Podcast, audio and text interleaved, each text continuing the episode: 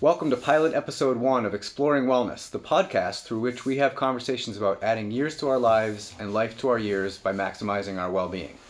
I'm Jason Gutman. I'm a wellness coach. I'm joined by family physician Oren Gersten and acupuncturist Zach Hagney. In each podcast, we delve into a wellness topic, often a challenge that many people face, and work together to share as much actionable advice for you as we can.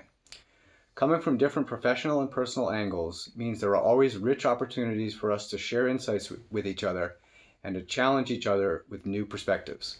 We also have a lot of fun together. Before we jump in, our disclaimer. All commentary made by Oren Gersten is for information purposes only. Good medical advice is based on a mutual understanding of a person's medical history and goals.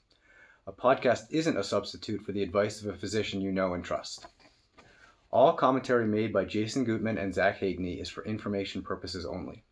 It isn't intended to be a substitute for the advice, diagnosis, or treatment provided by a physician, other medical professional, or counselor slash therapist. Without further ado, let's get to today's conversation on type 2 diabetes. Oren, how about you start us off with an explanation of what type 2 di- what diabetes is medically?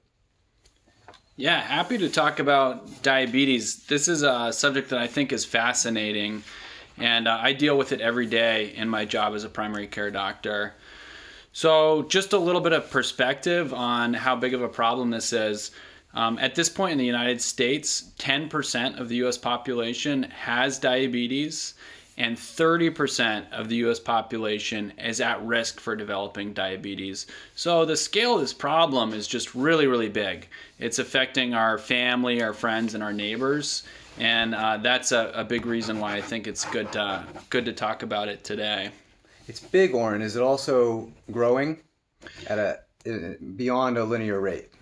Absolutely. Absolutely. Yeah, we're having new diagnoses. And I think one of the uh, most alarming trends is diagnosis of diabetes in younger and younger folks. Mm-hmm. So we're starting to see diabetes in kids, which is um, essentially unheard of. Um, now would probably be a good time to mention, though, that there are two types of diabetes. Um, historically, there was something called juvenile onset di- diabetes and uh, adult onset diabetes. We've kind of gotten away from those terms now because they're not very descriptive. Um, the terminology that we use these days is type 1 and type 2. Um, and so, type 1 diabetes is the kind of diabetes that is incurable. It means that someone's pancreas does not produce insulin anymore. It's typically diagnosed in childhood or teenage years, mm-hmm. and it means that someone has to be on insulin for the rest of their life. Um, that is the less common type of diabetes. For our purposes today, I think mostly what we're going to talk about is is type 2 diabetes. Mm-hmm. And type 2 diabetes is um, the diabetes where um, people are producing insulin still, but their bodies are not quite sensitive enough to um, use the insulin that's produced. And so these are um, stereotypically people who are carrying a little bit extra body weight. Um, sometimes there are folks who are not getting quite as much exercise as they would like to. Um, definitely, there's an association between type 2 diabetes and the standard American diet or SAD diet, as we call it sometimes.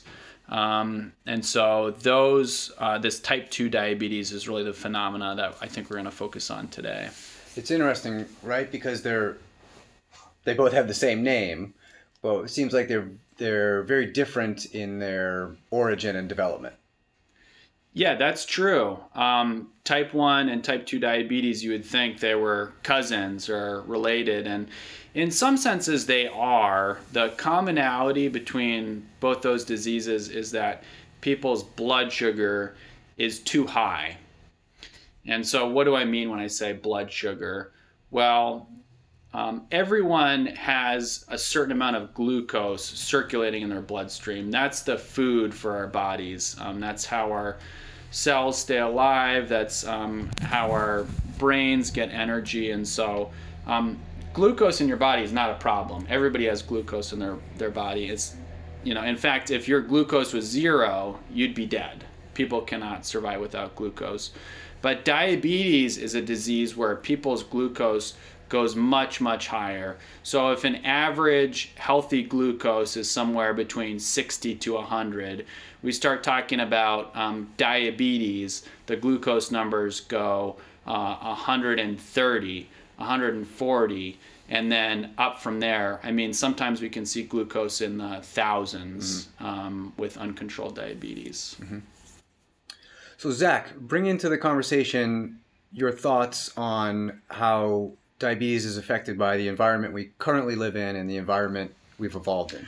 Yeah, so from like a, what we call an evolutionary perspective is comparing the um, the environment that our that our our species evolved in mm-hmm. and, and, and our DNA is uh, uh, is adapted to and the environment that we currently live in. And in relation to, to type 2 diabetes, I think that the, um, we can think about the, the current um, landscape or our current environment as being an abundance of cal- calorie rich, um, uh, carbohydrate carbohydrate rich foods that our ancestors um, saw, you know, once in a blue moon, right? Occasionally came across a, a, a beehive and found some honey or some type of, of, of fruit that was, you know, um, available for a short stint, you know, in, in a in a season. Mm. Um, but it was very rare for for for our ancestors to sort of consume carbohydrates, uh, especially glucose-rich carbohydrates, um, in any abundance. And that's the exact opposite situation that we have today. the The standard American diet is primarily one of um, packaged and processed foods that um, have a shelf life and are able to sort of be transported from one place to another and kind of shipped around the world because of the use of preservatives and and um, and and carbohydrates tend to have the ability to be preserved for a greater period of time. So mm. that's and there's also some some thought about sort of early uh, epidemiology or and nutrition science, sort of implicating the fat as a as a quote unquote villain and sort of this. Mm. Anyway, that's another story. But um, the the environment that our genes evolve for and that our and that our our species evolved for is radically different today.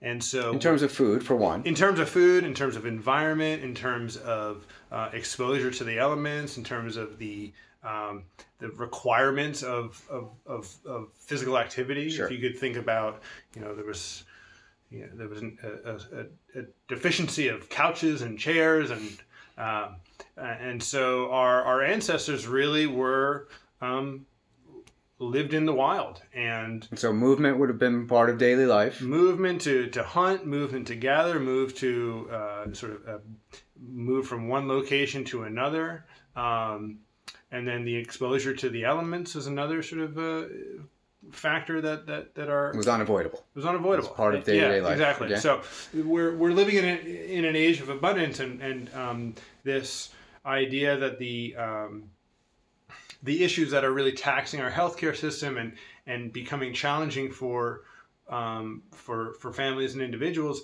are is this idea of non-communicable diseases, things that are not necessarily passed between person from one person to another. Mm. Um, through the advent of of of, of um, uh, biotechnology and, and, and, pharmaceuticals, we have a lot of that under control. It's these things that are sort of um, under the uh, influence of our behavior, our lifestyle, our environment that are sort of, and, and I see from an evolutionary perspective, type 2 diabetes fits that, that model quite well because of that mismatch between what our, our species evolved for and, and, and where we live, the environment that we live in now. Interesting. Yeah. So from, as the, as a wellness coach, I, playing off of that, I sometimes view type 2 diabetes, and this is going to sound like a funny term, as the perfect disease. And and what I mean by that is, you know, as a wellness coach, I help people improve their lifestyle. Mm-hmm. And type 2 diabetes responds to improvements in lifestyle mm-hmm. remarkably well. Right. Um, and so I think it'd be fun to talk a little bit more about that um, that sort of mismatch between uh, approaches that are uh, approaches to communicable disease sort of being applied to non-communicable disease. And and off air, Oren, you were talking about um, the disease syphilis and how uh, years ago. Tell me how many years ago? Years ago, we discovered penicillin, and sort of provided a almost perfect cure. Yeah, I think it was right around World War II Okay. when antibiotics were discovered. We'll have to fact check that after the episode. But yeah, with the a- advent of antibiotics, we had easy cures for things that used to kill people. So things like syphilis, bacterial infections, um, and then that, that's not even getting into um, vaccine preventable diseases too. But um, really, the epidemiology has changed um, now that people are living longer and not dying from syphilis, and you know, not our early childhood death rate is much much lower.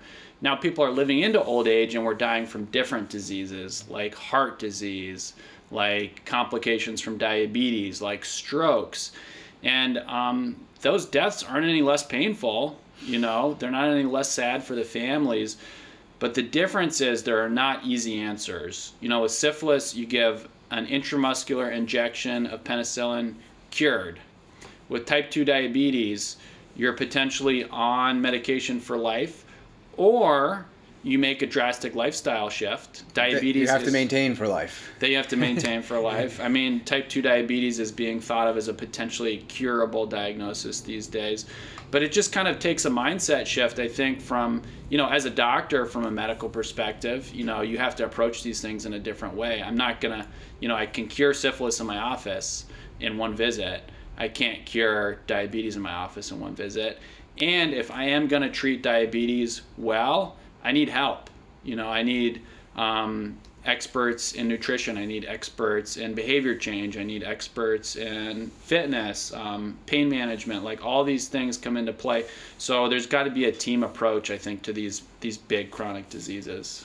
Well, and you know, one thing I think is interesting is it's very easy to to gather around and say what's wrong with people that can't change their lifestyle enough to not get type 2 diabetes. It's also easy to say what's wrong with the medical system? All they do is throw pills at things. But I think there's an interesting um, hangover, for lack of a better term, because that stuff worked. It worked so. In your syphilis example, it worked so well. So it, it seems like it's human nature to turn to that kind of paradigm, at least initially. I honestly think medicine is stuck like 20 years behind in terms of its adaptability. We often get stuck in old paradigms where, um, you know, yeah, there's a pill for everything. Well, that kind of was the case for a long time, but it's just not borne out anymore. Or, yeah, you know, a doctor can be like the only provider for someone and then, you know, they don't need any other health care. That's just not the case anymore either. So I think we need a drastic paradigm shift in how we kind of approach these chronic diseases in order to treat them successfully. Yeah, and would you say that there there's a place for both medication and lifestyle in the treatment of these kind of diseases, especially type 2 diabetes? I think so. I mean, I think there has to be, and I think the research would agree with that too. Mm-hmm. The question is how. Because from a primary care perspective, you know, my just job description has been boiled down into this office visit where, um, you know, an insurance company will pay for me to spend 15 minutes with a patient. How am I going to explain how to eat healthy to someone in 15 minutes. That just doesn't work. Right. Or how do you take someone from, you know, not getting hardly any exercise to getting a sustainable kind of movement program in 15 minutes? And so, luckily, in my work, I've been able to expand my job description a little bit to spend more time with people. But I think our health system at a whole, as a whole, is just failing people in our approach to managing these chronic diseases because of time constraints, um, sometimes imposed by insurance companies, because of this kind of lack of a team approach, because of you know societal factors, poverty, and you know Well, I'm gonna I'm gonna be the acupuncturist that comes to the savior Yeah. of the American healthcare system because the, uh, uh, the the scope of the job, as you sort of described, has gotten larger as we've sort of moved away hmm. from this sort of evolutionarily sort of past, right? So if you think about the I don't want to use the term progress, but the, the differential between the 1950s, the food, the levels of activity, the environment that we lived in to today, you see a sort of a, a sharp, you know, at some point along that curve, there's going to be a sharp uptick in these non-communicable diseases. type 2 diabetes sort of chief among them. Um, and and the, from a from a certain vantage point, you can sort of look at the food system that our our economy sort of rewards, right? And and that is um, more affordable, or that is um, that you might find in in in in public school lunches, right? Like if if you can create a, a cheaper uh, product, even though it might be nutri- nutritionally inferior, that's going to win out in, in, in the day in, in the economy. And so the the healthcare system is fighting this uphill battle in these non-communicable diseases because mm. they are so complex, right? We're moving less, we're less exposed to the environment, and the food is coming from increasingly these processed, uh, carbohydrate dense, calorically dense, nutritionally poor um, foodstuffs that um, makes the job of you know the doctor uh, so much harder because you know it's all the low hanging fruit of that kind of came in the forms of antibiotics and antimicrobials or what have you um, has been plucked, and so we're left with these very complex diseases that are a function of biology, lifestyle.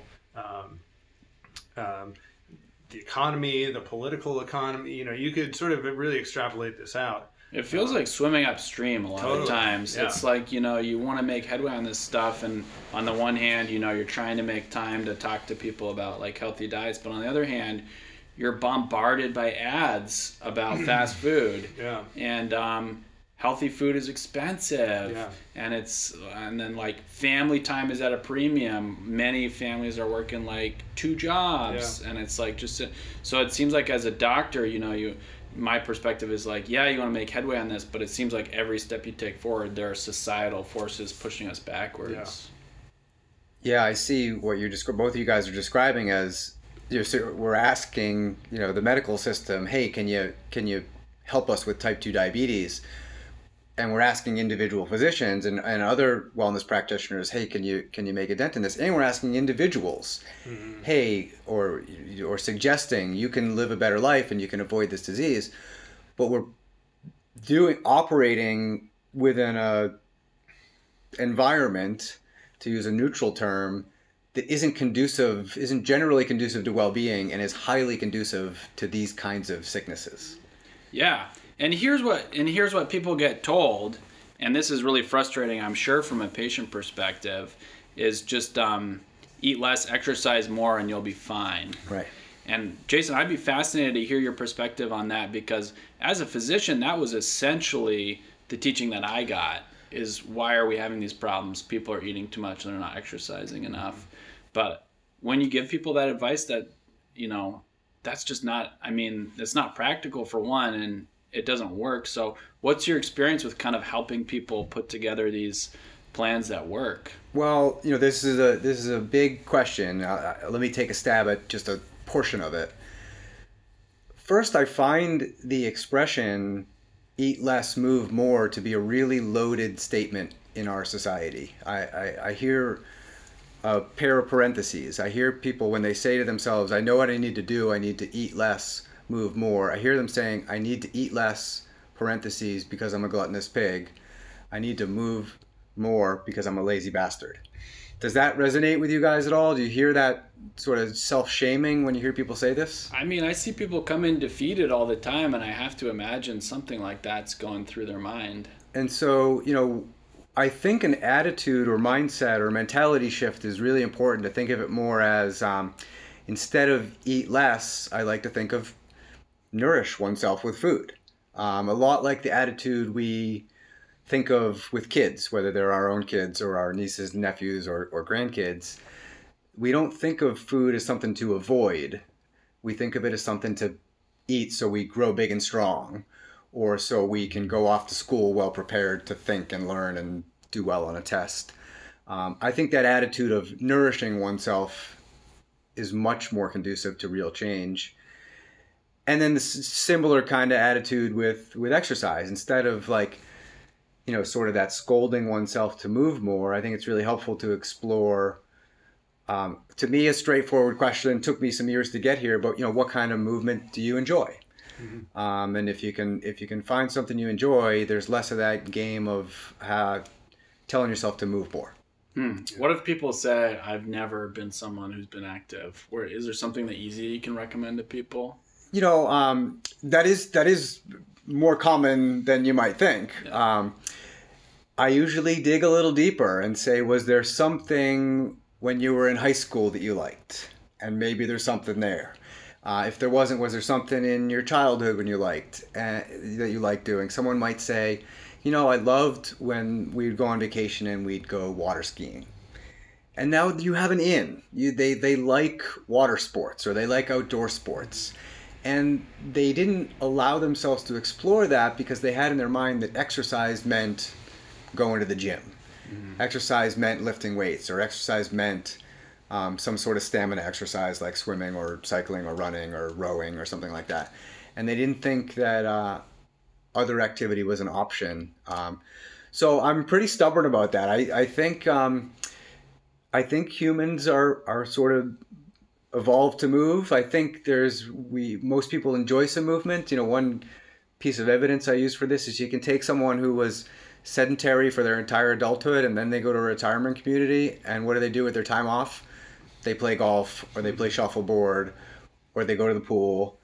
People I think naturally like to do stuff, but I think it gets drowned out by work pressures, family pressures, uh, and somewhat of the residue of sort of a no pain, no gain attitude. So if it's going to have to hurt, maybe my life's got enough hurt already, right. you know, raising three kids or sure. running a business. Uh, does that make sense? Yeah, for sure. Well, it, it, there's there's an there's an unavoidable sort of quality that we're talking about of, in terms of like behavior change, right? And that is notoriously difficult, right? To you know, if any study sort of of any kind of um, whether it's CBT or cognitive behavioral therapy, which is probably like the best study that I'm aware of. But any of these other forms of, of try to behavior modification are really challenging. Yeah, look, look at smoking. Like, after you hit like 20 or 25, people just don't. Ch- it's very hard to change habits. very char- hard to change habits, right? Yeah. So we're dealing. So even though we're talking about di- type 2 diabetes, which is a function of of um, you know pancreatic function and blood sugar, you can't escape this sort of implication of of, of one's you know I, I, consciousness or decision making or um, self value, self worth, self appreciation. Like these things like are are and, and and this is what kind of lends credence to the fact that it's such a challenging you know these non-communicable diseases you know, in some way come back to the environment that you're living in and the forces that are creating that environment, whether it's economic, political, um, vocationally, um, and then and then like the internal milieu of one's own capacity to for for self acceptance or. Mm. Um, it's all there, and it's so complicated. Yeah. Like if there was an easy fix, we would have fixed it already. Right.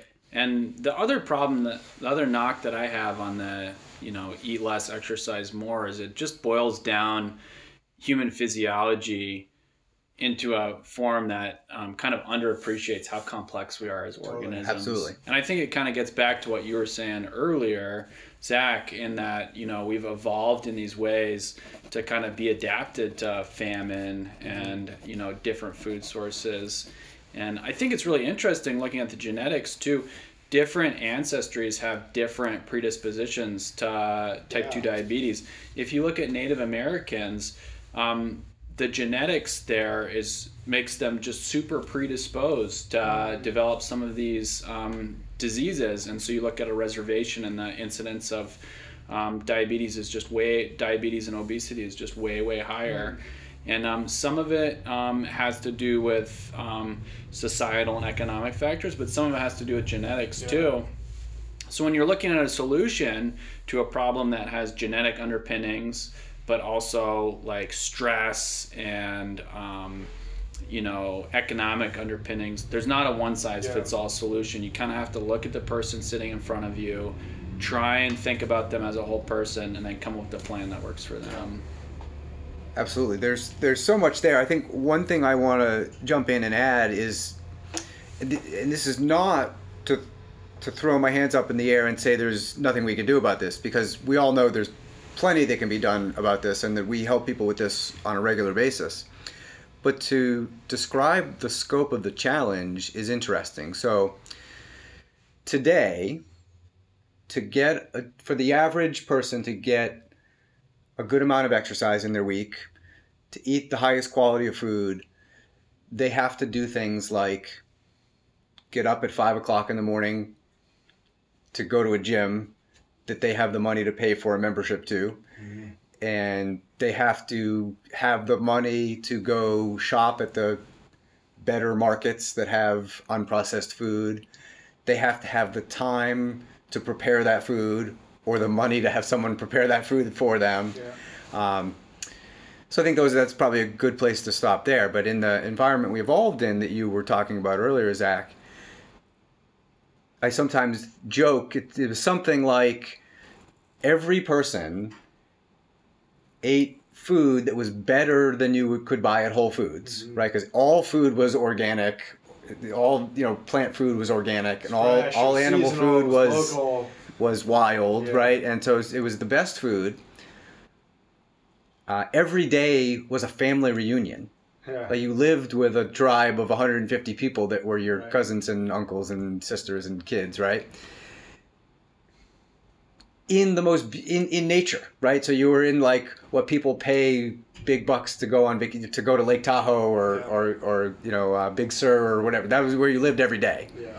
Um, what am I missing? Um, there was no you had you got plenty of sleep you slept in complete darkness. You probably didn't have a boss that yelled at you every day.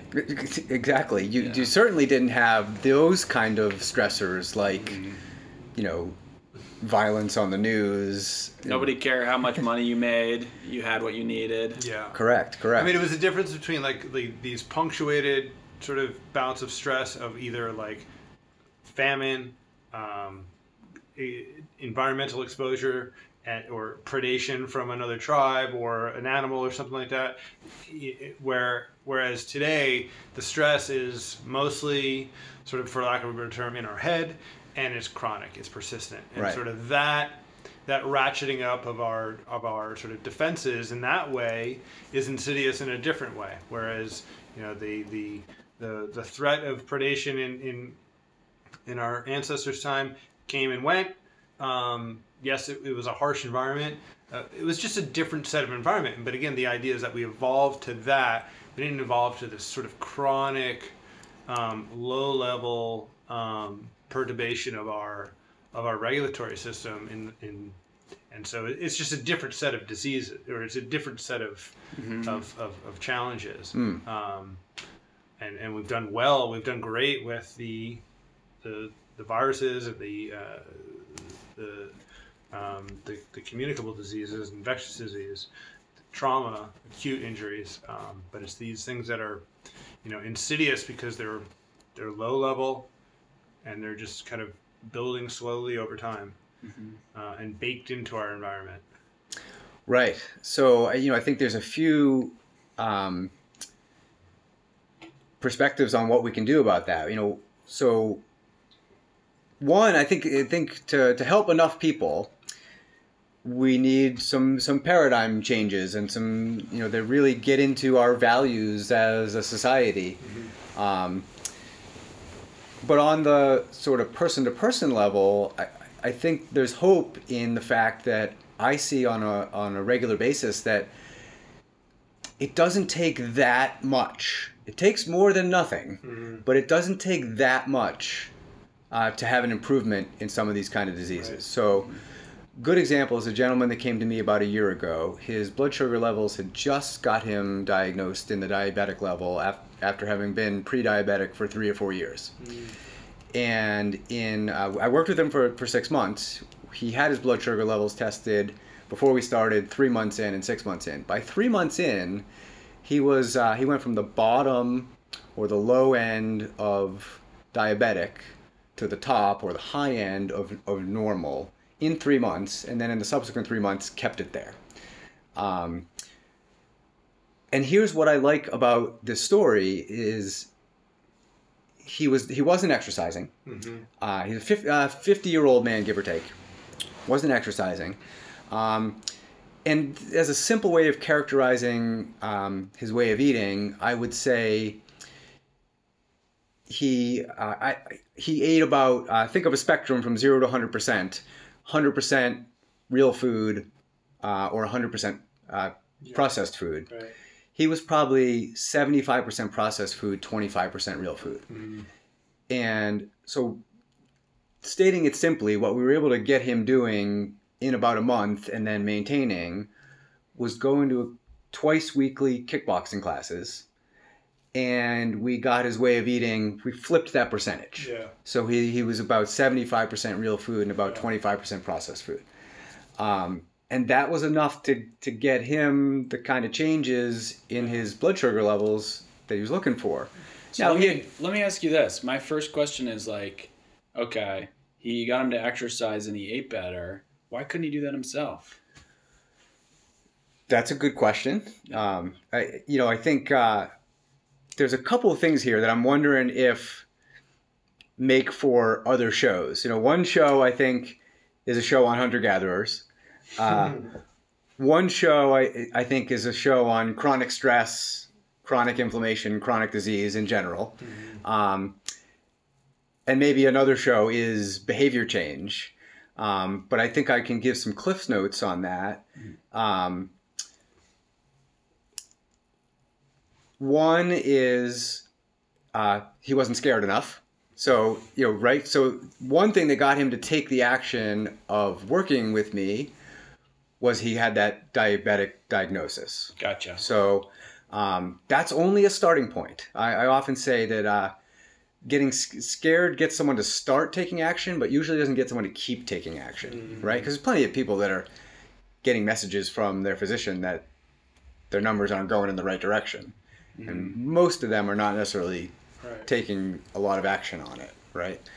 Um, Not as much as we wish they would. not as much as as we wish they would. Um, so one thing that prevents people from taking action is not um, having enough immersion in their values. You know, this is what you hear people talking about in sort of the goals world as their whys. Um, so oftentimes, if you can help a person get in touch with either or both, why it's very important for them to be well, and why it's very important for them to not be sick, that helps. Um, now, why can't a person get in touch with that on their own? I, I, these are we're getting into some deeper and sort of existential questions. I think some of it is because some of that stuff's scary. I think these are questions that primary care doctors ask themselves all the time because we're chronically faced with these challenges of um, in the traditional model with diabetes you get a visit every three months. And um, i can't tell you the number of times that i had a diabetes visit with someone and their a1c which is a member uh, measure of blood sugar was you know high. And then three more months it was still high. And then you talk about stuff and three more months it was still high. And you just don't make any headway. And then as a doctor you're kind of pulling your hair out saying like what am i doing wrong? Mm. And um, so these are rhetorical questions because if you're making any headway that's better than a lot of doctors are able to do. Well, and you know, it's it's funny because there are definitely techniques to coaching, and those techniques are helpful in evoking behavior change or and, and behavior. I, I sometimes like to say behavior improve. I almost think that behavior change is uh, isn't a, a strong enough term because we're really looking for behavior improvement, right? Um, I think we say behavior change because it sounds uh, less scoldy or less Yeah. like we're going to try to make you better or something like that. But oh yeah that's interesting like what if you eat better but start smoking that's technically a change right Correct. Right. right.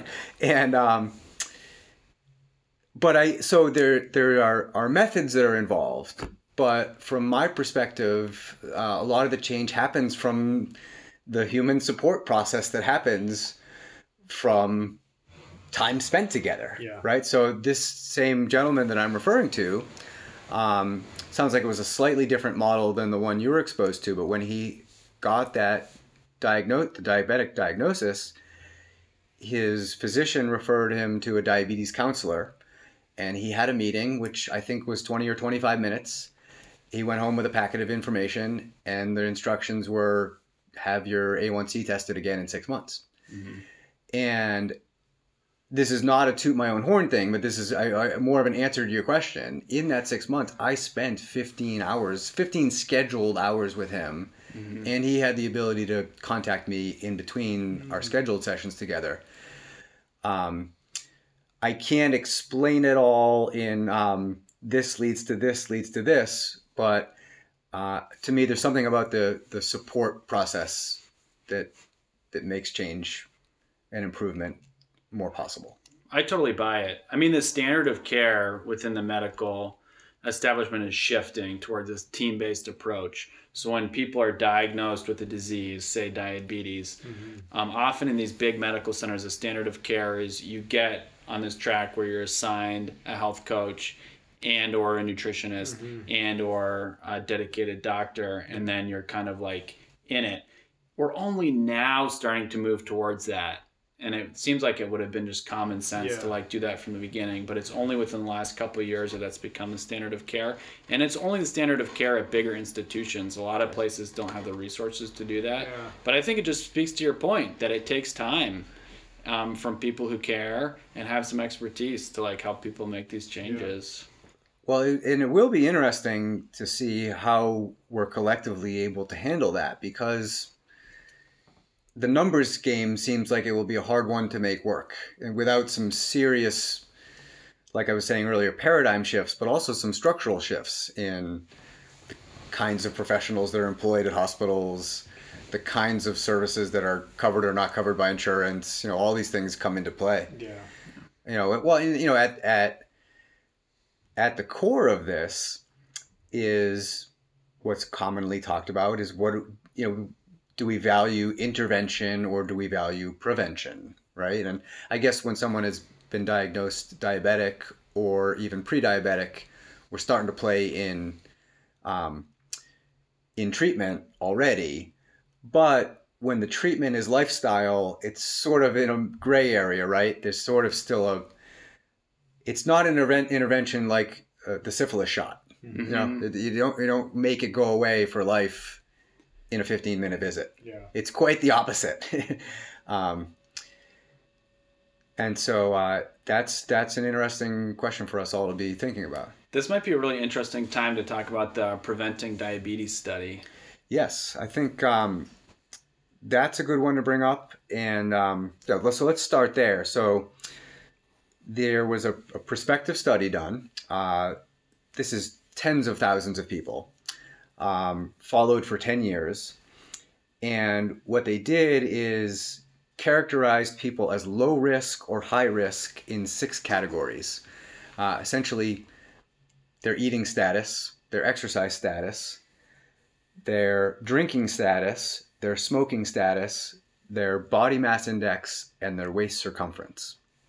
And what was found is if you were in low risk in those four behaviors eating, exercise, drinking, smoking in over measured over a 10 year period of time, you had an 82% less chance of getting hmm. type 2 diabetes. Mm-hmm. If you also had either low body mass index or low waist circumference, Yeah. That percentage went up to 89%. Uh, so, you know, it's, it's a pretty overwhelming Right. piece of data that this that lifestyle works in in keeping us from from getting type 2 diabetes. Um, but the name of the game is getting ourselves, getting each other um, to engage in this kind of lifestyle, Yeah. right?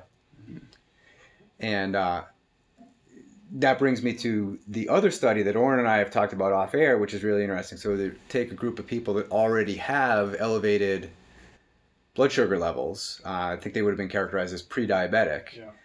And then this is a clinical study, so there's three group. The intervention group, the two intervention groups. One gets the medication metformin. One gets a lifestyle intervention, and there's a control group. In that study, uh, I think this is Oren. Do you remember six months? I thought I, th- I was gonna say it was a two-year follow-up. Okay. Um, in terms of like the outcome, I'm not sure how long the um they did the intervention for. Gotcha, Yeah. gotcha. So they did an intervention for some period of time, and then there was some follow up for a period of time beyond that. Yeah. And what they found by the end of that period is that both worked, both metformin and lifestyle worked. The uh, but lifestyle worked better. So uh, metformin, the subjects that took metformin had a 31% reduction in diabetes incidence, Yeah. and the lifestyle people had a 58% reduction. Oh wow. Um, but as Oren and I have talked about, that's you. It's only as good as as getting people to engage in those behaviors, Totally, which is right. a little easier to do in a in a controlled study period. Right, I'm assuming. I don't know how exactly how they had that had that going, but people were probably making regular visits to the hospital, probably seeing exercise Someone's paying for it. A sponsor is paying for it. It's a mm-hmm. funding that's kind of come from a, a grant or something like that. Yeah. Versus you know an out-of-pocket expense or an insurance coverage, right? So Yeah. There's more upfront costs, Yeah. but the fascinating thing, and I think the thing we don't fully understand how to calculate yet, is the downstream costs. Because Yeah. yeah, you know, it might cost a little bit more to get a dedicated Totally. health coach and to like uh, six months of nutrition classes, but the difference there was check my math 12 or 20% difference in the outcome of diabetes the cost of treating diabetes is astronomically high Yeah. you know we're talking about amputations of limbs we're talking about dialysis and kidney failure Wow. even to prevent a few of those would just save the health system so much Yeah. money yeah. not to mention the pain and suffering who cares about money Right. if your relative can live longer and happier you know that you shouldn't have to put a you know a, a cost a cost on that if we have the mec- medical technology to help them do that so um yeah i think the economics of healthcare is just fascinating because we so often forget to calculate those downstream health Yeah. costs for things Yeah, in a society where 10% of the people have a chronic condition, and we're talking about one of the chronic condition. 10% of people Yeah. have one of, of the chronic of conditions. Many chronic conditions. right? Yeah. yeah um, that affects us in, in so many ways. And I wasn't aware that, and I was aware broadly that the costs were high, um, but I was thinking it was more related to the length of care, right? Because someone can be under care of medical treatment for diabetes for 40 or 50 years, yeah right? But then you're also saying some of the complications are quite expensive Mm-hmm. to treat. Yeah, well, here's the thing about diabetes. It's fascinating from a pathophysiology perspective because it's not the sugars that get you, it's the effect of the sugars on your vital systems. Mm-hmm. So, just having diabetes is an independent risk factor for heart disease, as strong as smoking and cholesterol. Hmm. So, Alzheimer's. Do you know anything about that? Would that be? that's that's a really interesting question. I don't I don't know the studies, Yeah. but I wouldn't be surprised because be if it's if it's either. it's it's so let me say this. Um, there are microvascular complications. What that means is like small Yeah. blood vessel damage, and you have tons of small blood vessels in your brain, so you could Well, that's theorize yeah. That's where my mind went. Was Yeah. like, what are the implications in the clearance of the right. plaques and tangles, right? So yeah, it just affects all your your body systems, and things start to break down, and those those are additional diseases that are you know the downstream, you know the the um, upstream cause is the diabetes, but then the downstream disease pattern is you know pretty predictable: heart disease, um, diabetic infections, kidney disease. You know all these things are um, long term complications of diabetes. Well, guys, I think it's time we wrap this one up. As usual, we found a topic that we could talk about for a long time, uh, but our but our time is coming to a close. Oren, maybe uh, give us one or two sentences or one or two paragraphs of your sort of key take-home message from today. Yeah. So my first message is um, diabetes is not your fault. So if you're sitting out there and you're listening to this and you have diabetes, um, you need to find some allies who are gonna um, help you feel your best, not people who are gonna make you feel guilty. And so I think that's a really important point. And um, there are three people sitting around this table, and many more people out there who are willing to help you um, feel your best you know, medication and um, modern medicine are a big part of diabetes treatment. You know, we spent a lot of time talking tonight about how um, eating well and exercising can be good treatments. There are medications out there. We didn't have time to get into them today. Your primary care doctor or your diabetes specialist can talk to you in detail about what medications might be good for you. Um, those medications can add years to people's lives, and um, by no means are we saying that those are bad. We're just saying that we should think at the whole about the whole picture when we're talking about treating treating diabetes.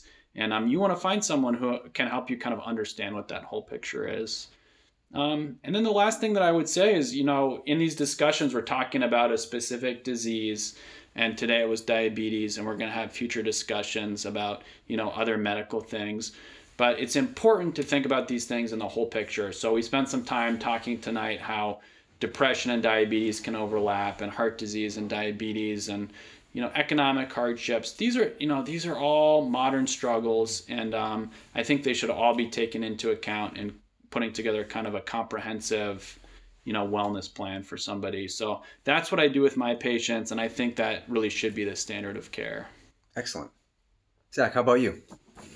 Um, echoing you know what what what Oren said um, and then adding the you know the the environment is you know the the myth of Sisyphus is this you know I think it's Greek where this uh, you know God is sort of forsaken to pushing a boulder up the hill um, only to have it fall down repeatedly and he's mm. doing this for all of time mm. um, and that feels like the environment that we're living in in mm. terms of how we um, the the efforts that are required to um, to, to manage our lifestyle and to make these better decisions, quote, quote unquote. Um, and so having having help, having a support system, having um, uh, experts in your in your corner um, is not a sign of weakness, right? It's mm. it's just what many of us need, uh, you know, in in in in just the environment that we're living in.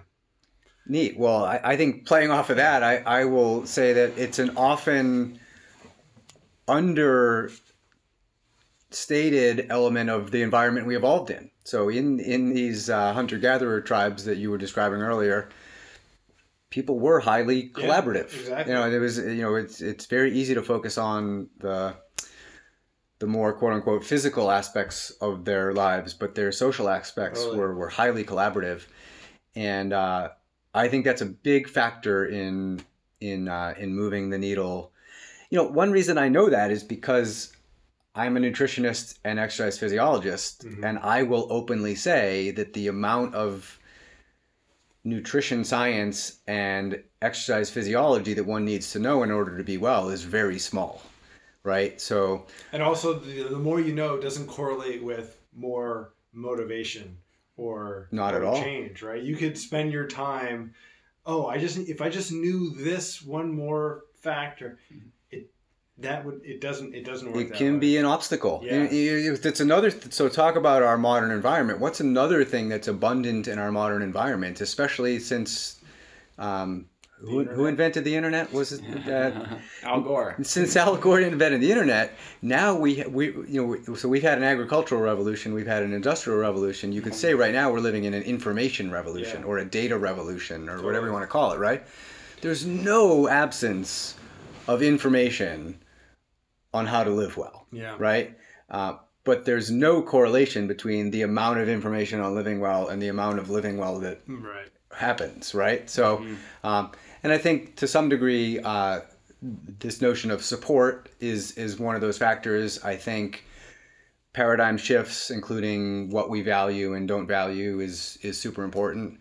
And uh, so I think we, we can leave it on that note that we don't have all the answers, but hopefully we've we've given our listeners today some mm-hmm. some things to think about and some inspiration to explore um, living better, feeling better. So a few notes before we wrap up. Uh, in the episode notes below, you'll find links to our websites where you'll find our contact information. We always welcome your questions about uh, anything we talk about during our shows.